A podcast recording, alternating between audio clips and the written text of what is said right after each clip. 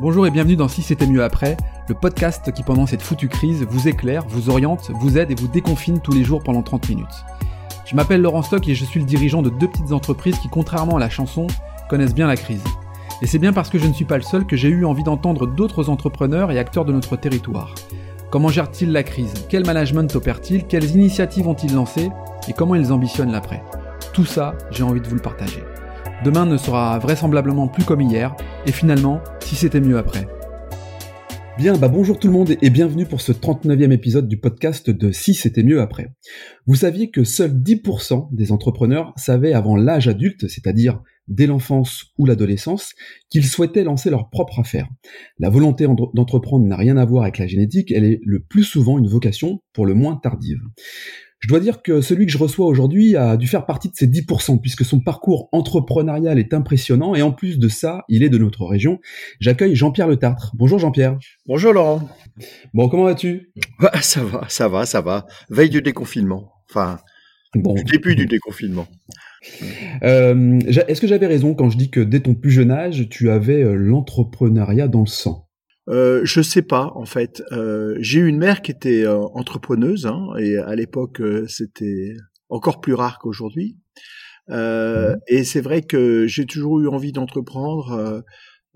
donc c'est vrai que je l'ai fait dans mon métier, hein, dans mon métier d'expert comptable, de commissaire au compte, en, en, en, ayant travaillé dans un dans, dans EY, enfin chez pour Ernst Young, mais avec un esprit très entrepreneurial puisque j'ai contribué à la création du bureau de Lille. Hein. On était euh, trois à l'époque, en 1985.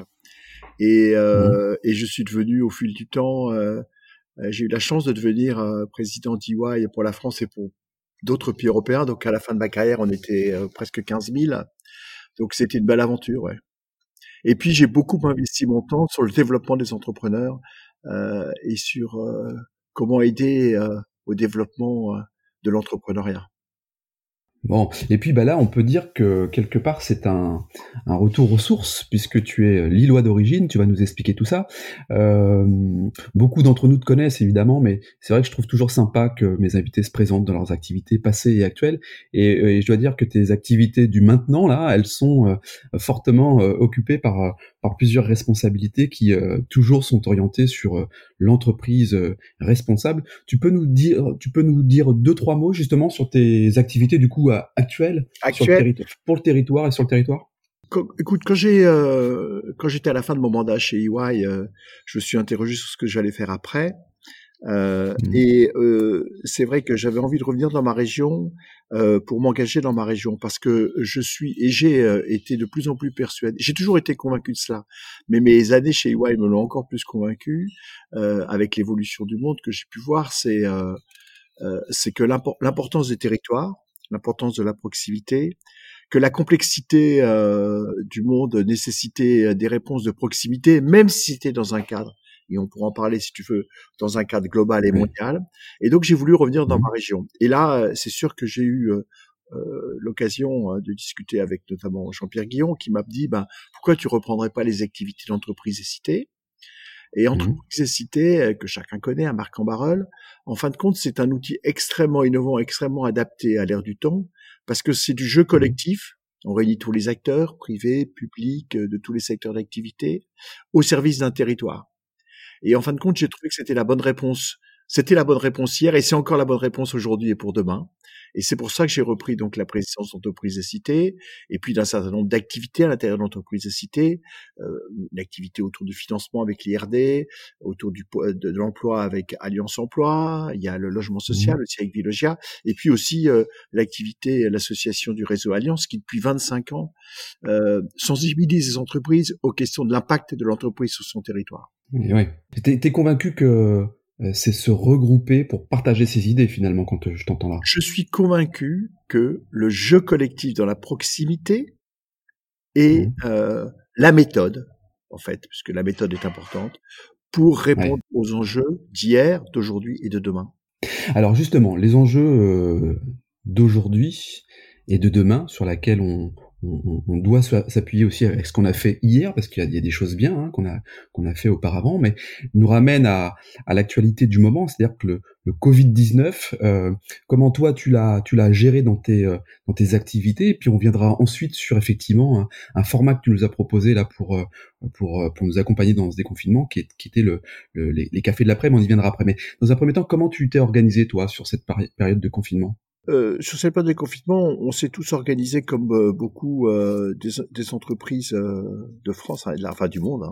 Hein. la première mmh. chose, ça a été d'assurer la sécurité financière. Donc, vous savez qu'entreprise citée, par exemple, on a des activités d'événementiel, qui, comme toutes les activités d'événementiel, sont aujourd'hui à zéro. Hein. donc, c'était mmh. la sécurisation financière de nos activités le contact avec euh, l'ensemble euh, des collaborateurs, parce qu'il il faut mmh. maintenir le lien, et je pense qu'on l'a bien fait, mmh. avec l'ensemble des collaborateurs, parce que ça a été, euh, c'est une période qui, dont il ne faut pas sous-estimer le traumatisme, donc c'est important de garder le contact, de maintenir autant que possible un certain flux de business, et on a pu le faire mmh. dans certaines de nos activités, et puis bien évidemment de préparer, de, de s'adapter et de préparer. Vous savez, tu sais, pardon, en fait, excuse-moi, le, le, le Covid-19, la crise actuelle, tu sais, c'est un peu euh, comme quand la mer se retire. Quand la mer se retire, on voit les cailloux et les rochers. Donc, on voit beaucoup plus nos lacunes, nos faiblesses et ce sur quoi il faut agir pour être plus mmh. actif, plus fort dans euh, à la sortie du déconfinement ou à la sortie de la crise.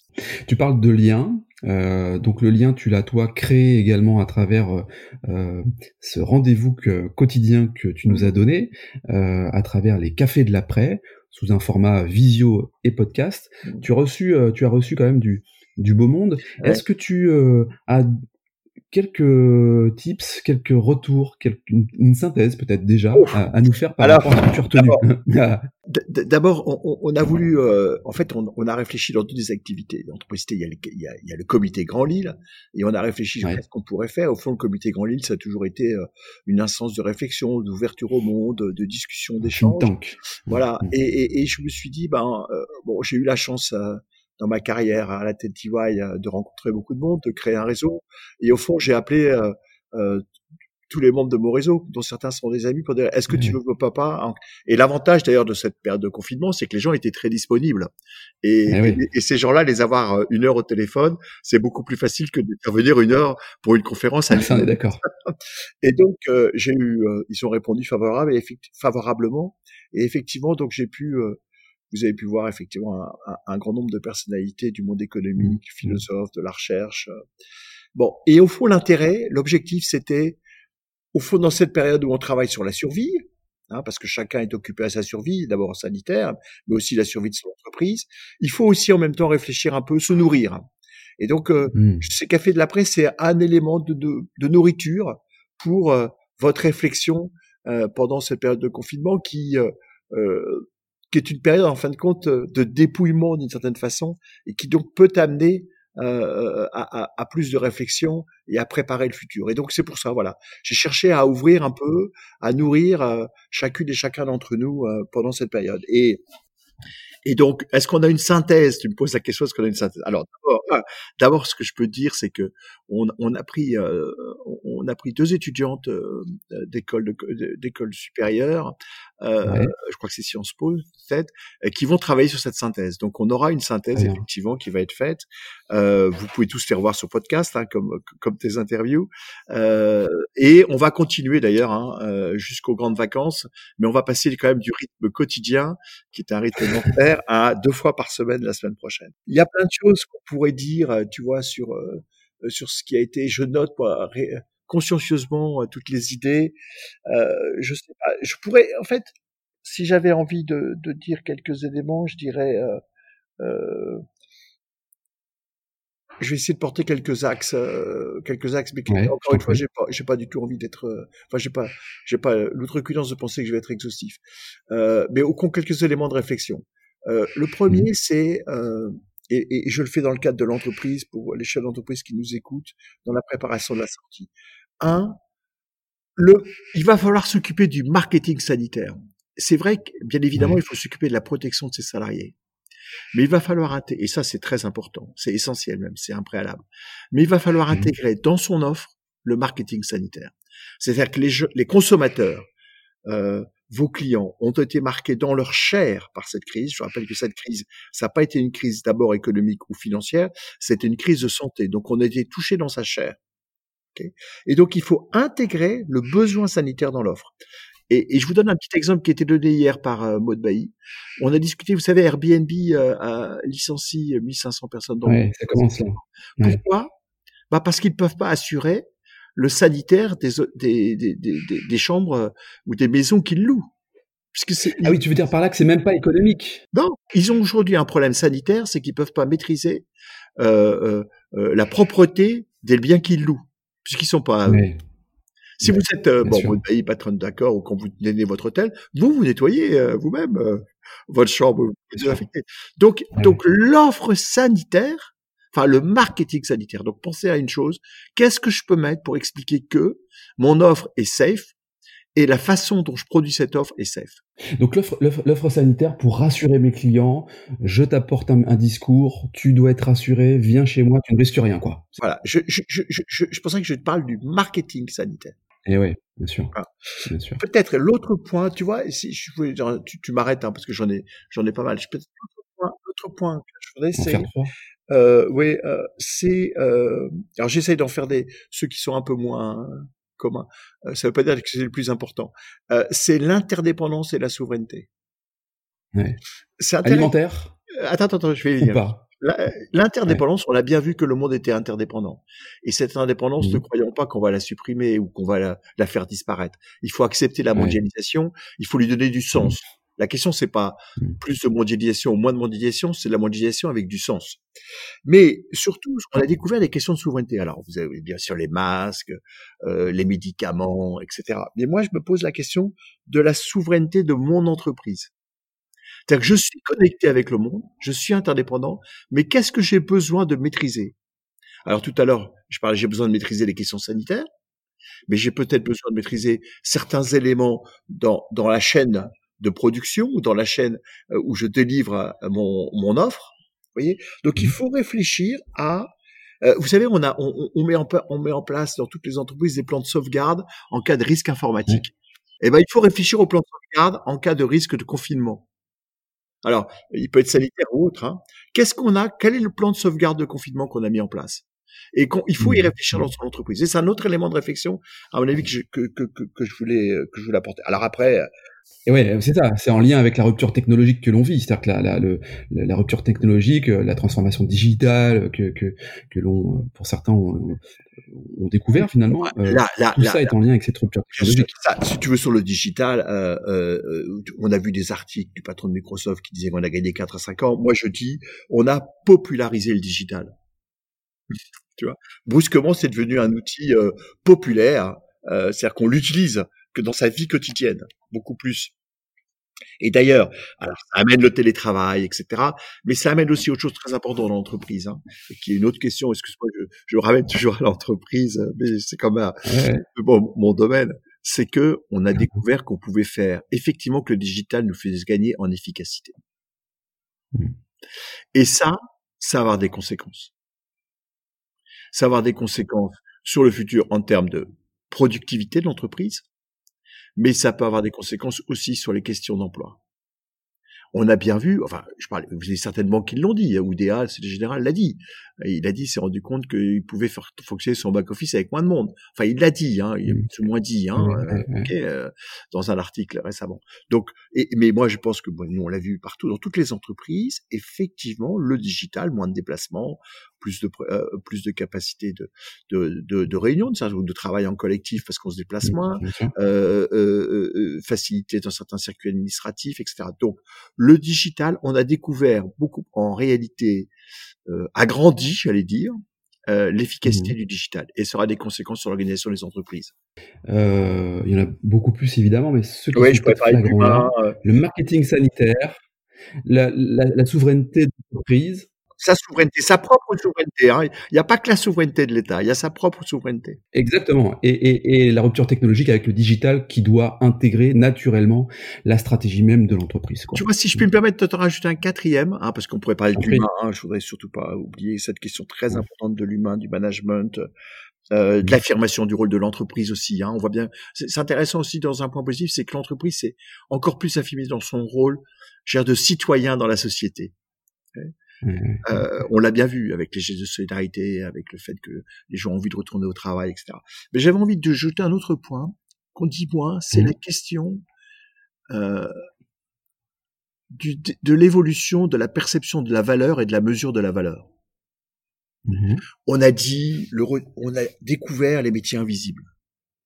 Hein, et tant mieux. Donc on voit bien qu'on avait une appréciation de la valeur de ces métiers-là qui n'était pas la bonne. Hein. On voit bien mmh que euh, la santé gratuite, euh, la bouffe pas chère, euh, c'est pas la juste valeur. D'accord? Mmh, Donc on se pose une question de comment on fait pour valoriser hein, euh, en fait ce qu'on fait, ce qu'on réalise, ce qu'on produit. Et ça, ça pose la question. Et là, c'est un gros travail de repenser la mesure de la valeur. Mmh, et c'est vrai dans les entreprises. Euh, euh, le, le résultat de l'entreprise n'est pas le seul indicateur. D'accord L'endettement dans le dire n'est pas le seul indicateur. Il y a, il y a plein d'indicateurs, d'externalités positives qu'il faut prendre en compte. Et donc, il faut un vrai, un vrai chantier de redéfinition de la valeur. Et pour ça, il faut changer les indicateurs de mesure de la valeur. La perception de la valeur d'une entreprise n'est pas que son résultat à court terme. Tu vois, par exemple, euh, euh, euh et ça, cette question-là, je prends un petit exemple. Les masques, on en il fallait les jeter, on n'en avait pas besoin parce que bon, est-ce que ça aurait pas coûté moins cher, sûrement, de garder des masques pendant toute cette période et de les renouveler plus que de les acheter euh, au dernier moment comme maintenant, euh, avec toutes les conséquences que ça a sur la santé. Donc il y a la question de revoir nos indicateurs qui nous permettent d'avoir une idée de la valeur d'un travail, de la valeur d'une entreprise, de la valeur d'une prestation. Et ça, c'est un vrai sujet. Et cette revise, remise en cause et cet élargissement des critères de mesure, il doit aussi s'accompagner d'une mesure importante qui est sur quelle durée je mesure, j'apprécie la valeur. Sur le trimestre, mmh. sur l'année, sur les deux ans, sur les trois ans. Et ça, si vous voulez, si tu veux, si on n'a pas repensé ça dans notre économie libérale, eh bien, on aura un sujet. D'autant plus que le retour à la, à la réalité dans les, dans les prochains mois, peut-être à la rentrée de septembre, euh, une crise économique tout le monde nous l'a prédit. Euh, mmh. Est-ce que tu vois, tu penses que le mouvement social que l'on a connu, euh, le mouvement social des Gilets jaunes, euh, refera surface dès, dès, septembre et dans des mesures qui seront alors encore plus catastrophiques, puisque si on rajoute en plus une crise comme celle-ci, on s'en sort plus quoi. Bon. je, je, je, je, sais pas, je suis pas, je, je, pense que c'est une chose qu'il faut bien se garder aujourd'hui, c'est de faire des prédictions mmh. on voit ce qui se passe. Mais ce qui s'est passé, non, ce qui est sûr, enfin ce qui est sûr, euh, euh, euh ce qu'on peut analyser euh, avec une certaine degré de certitude, c'est que on a un risque très important de chômage euh, cet hiver, quoi, à l'automne et cet hiver. Ouais, c'est ça. Euh, pourquoi? Parce qu'aujourd'hui, les entreprises, on les a mis sous cloche. Mmh. on va, on lève la cloche. Qu'il n'est pas certain que tous les secteurs d'activité vont reprendre euh, un niveau mmh. euh, d'activité équivalent à celui qu'ils avaient avant la crise, et du moins mmh. que ça va être très différent selon les secteurs d'activité. C'est vrai que tout le monde a des inquiétudes énormes sur des secteurs qui sont fortement employeurs directement, indirectement, que sont l'automobile et mmh. l'aéronautique. Et ça, ça peut. Ce que je vous disais tout à l'heure sur l'impact du digital, au fond, chacun savait que l'impact du digital allait avoir des conséquences sur l'emploi à court terme, même si ça peut en créer d'autres emplois. Euh, ça va mmh s'accélérer parce que là, il y a une prise de conscience forte. D'accord? Euh, Donc oui, il y a un risque sur le chômage. Euh, pour ça, il y a euh, plusieurs choses à voir, plusieurs choses imaginables. C'est un, euh, bien réfléchir, mais le gouvernement y, est, y réfléchit sur mmh le plan de relance et quel plan d'investissement je vais faire. Et on peut espérer que, euh, notamment, euh, un investissement sur l'écologie, sur le green pourra être fait, parce que je pense que ça, c'est vraiment un secteur qui peut être porteur d'emploi hein, et correspondre aussi à, au bon sens euh, qu'on doit prendre. Deux, il faut aussi de l'ingénierie financière pour les boîtes qui seront surendettés à la sortie de cette crise et qui auront besoin d'argent pour redémarrer et pour continuer à investir. Donc il y a l'ingénierie financière microéconomique à réfléchir. Et là, c'est un travail aussi sur lequel le gouvernement, et je dois dire que sur lequel l'IRD Entreprises et Cités est en train de travailler pour aider les entreprises à démarrer. Tu vois, et, ça, alors ceci dit, ça n'empêchera pas forcément. Et il y a un autre élément aussi qui est important, c'est qu'il va falloir créer plus de fluidité entre les secteurs d'activité sur le sur les emplois, parce qu'il y aura des secteurs qui mmh seront en suractivité et qui auront besoin de monde, il y aura des secteurs en sous-activité. Et donc, il faut que cette fluidité existe pour limiter euh, les personnes sans emploi. Mais le risque social est réel. Hein. Alors, la responsabilité des acteurs économiques est clé aussi. Hein, je parle du gouvernement, etc. Mais notre responsabilité individuelle, euh, mmh. par rapport à la formation, par rapport à l'employabilité, par rapport à la recherche de solutions pour éviter le chômage, euh, va être très importante. Qu'est-ce que tu penses du Qu'est-ce que tu penses de la des propos de Roux de Bézieux? Sur quoi?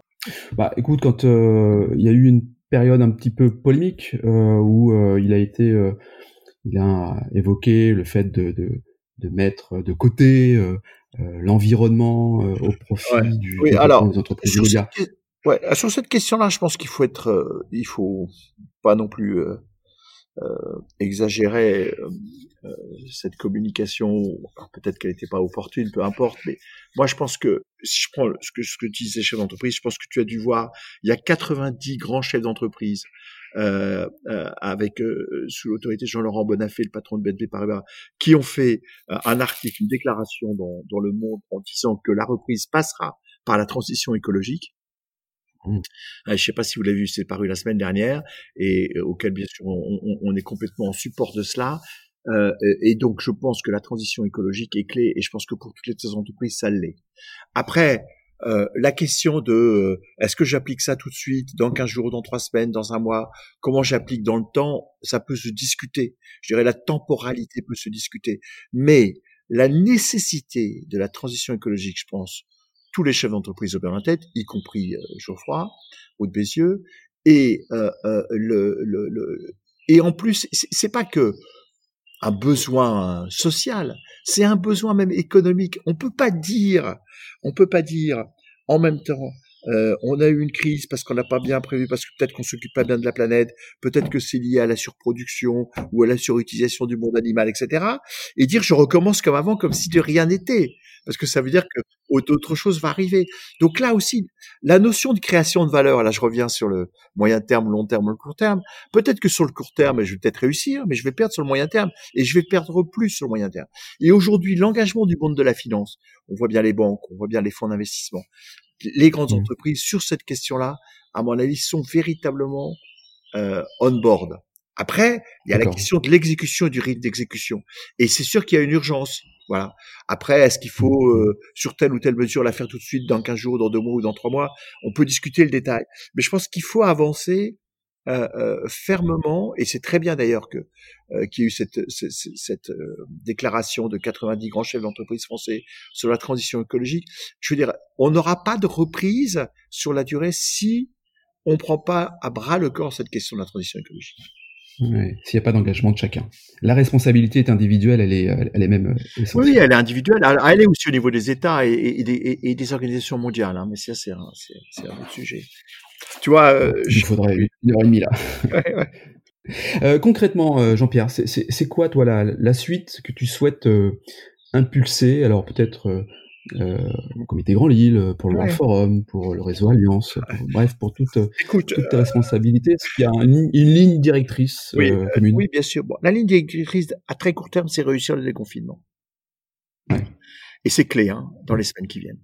Euh, mmh. On va lancer au niveau d'entreprise et cité, on va, on va appeler ça la cité de la reprise, dans lequel on, on, on, va apporter plein de services et de support aux entreprises avec l'ensemble mmh. des acteurs. Hein, euh, le, le, MEDEF euh, Hauts-de-France et, et, et l'île métropole avec euh, toutes ces formations euh, et mmh d'autres actions qui sont super et ils ont fait un super boulot pendant cette période. Enfin, c'est mon avis. Euh, et, mmh et, ils vont continuer à le faire et on va populariser et, et promouvoir ça. L'IRD avec des questions de, sur le financement de l'entreprise et, et, aider les boîtes sur ces questions-là. Le emploi, emploi et handicap avec la question de la bourse de l'emploi justement pour créer une fluidité entre les secteurs. Donc mobilisation générale sur la prise.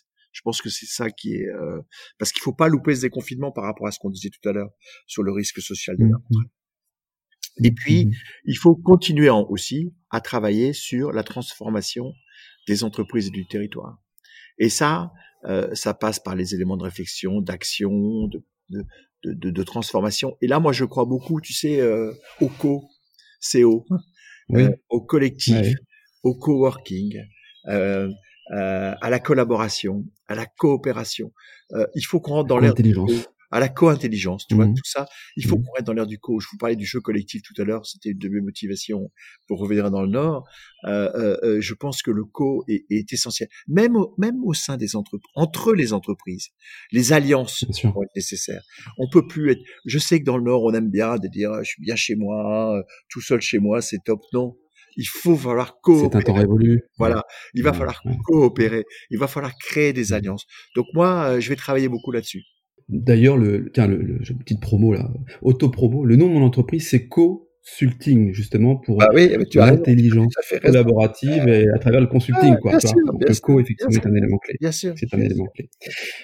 Bon, super. Écoute, on arrive, on arrive au, au terme de ce podcast, Jean-Pierre. Ça passe extrêmement vite. Euh, les, les, deux, trois éléments là qu'on qu retenir euh, sur ce que tu as vécu. Dis-nous un petit peu euh, le mot de la fin. Euh, c'est compliqué de dire le mot de la fin, surtout on, on, on, on, est loin d'être à la fin d'ailleurs de cette période. Euh, écoute, non, je pense qu'il y, y a, bah d'abord, écoutez les podcasts de Laurent et écoutez les cafés de l'après. je pense déjà, je, je, je, commencerai par ça parce que je pense qu'il y y a beaucoup de richesses euh, et, et, ça amène à la réflexion. Je pense qu'il faut euh, savoir cette remise en cause, ce que je disais tout à l'heure. Hein. Regardons les cailloux. La mer s'est retirée là pendant quelques semaines. Regardons les cailloux autour de nous. Hein, et travaillons là-dessus hein, pour euh, pour faciliter les choses. Et puis tu vois, je pense qu'on a dit beaucoup de choses sur l'entreprise, euh, sur nos acteurs territoriaux. J'avais envie de de dire quelque chose à la fin euh, qui soit lié au, au, 8 mai. Mmh. Euh, tu vois, après le 8 mai, qui a été une crise aussi dans la chair, hein, puisque c'était une guerre, hein, donc les gens ont souffert dans leur chair. Hein. C'est mmh. la seule, un des points de parallèle qu'on pourrait faire. Il y a eu un mouvement d'organisation mondiale. Il y a eu la création de l'ONU, mmh. il y a eu la, mmh. les accords de Bretton Woods, il y a eu le FMI, mmh. euh, pour essayer d'organiser. Et en fin de compte, l'ONU, ça nous a quand même garanti 70 ans de paix, hein, pour le moment. Eh hein. Euh, eh bien, au fond, moi, je pense que chacun doit agir. On doit porter notre voix euh, dans notre territoire, dans notre entreprise, mais aussi on doit pousser nos, nos, nos, nos élus et nos responsables politiques à mieux s'organiser mondialement. Tu vois.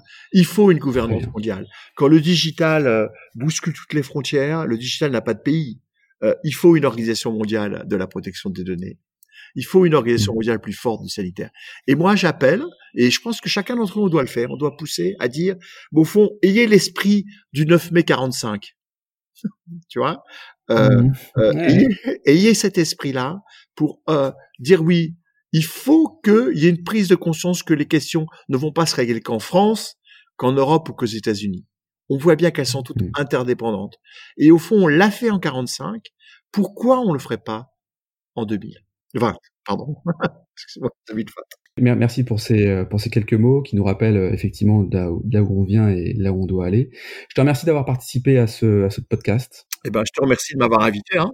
À très bientôt. Autour d'une bonne bière dans un café. Hein oui, une bonne bière dans un café, t'as raison. Une bonne bière du Nord dans un café, il n'y a, rien, y a rien de Et après, on prendra une portion de frites. oui, oui, avec, avec, de la maillot. Hein. Avec, de, la maillot. Ouais, super. Et un, peu, un, peu, de vinaigre. Bon, merci à toi Jean-Pierre, et puis à, à, très bientôt. Quant à, nous, on se retrouve euh, dès demain pour un prochain épisode. D'ici là, prenez soin de vous, je vous embrasse. À bientôt.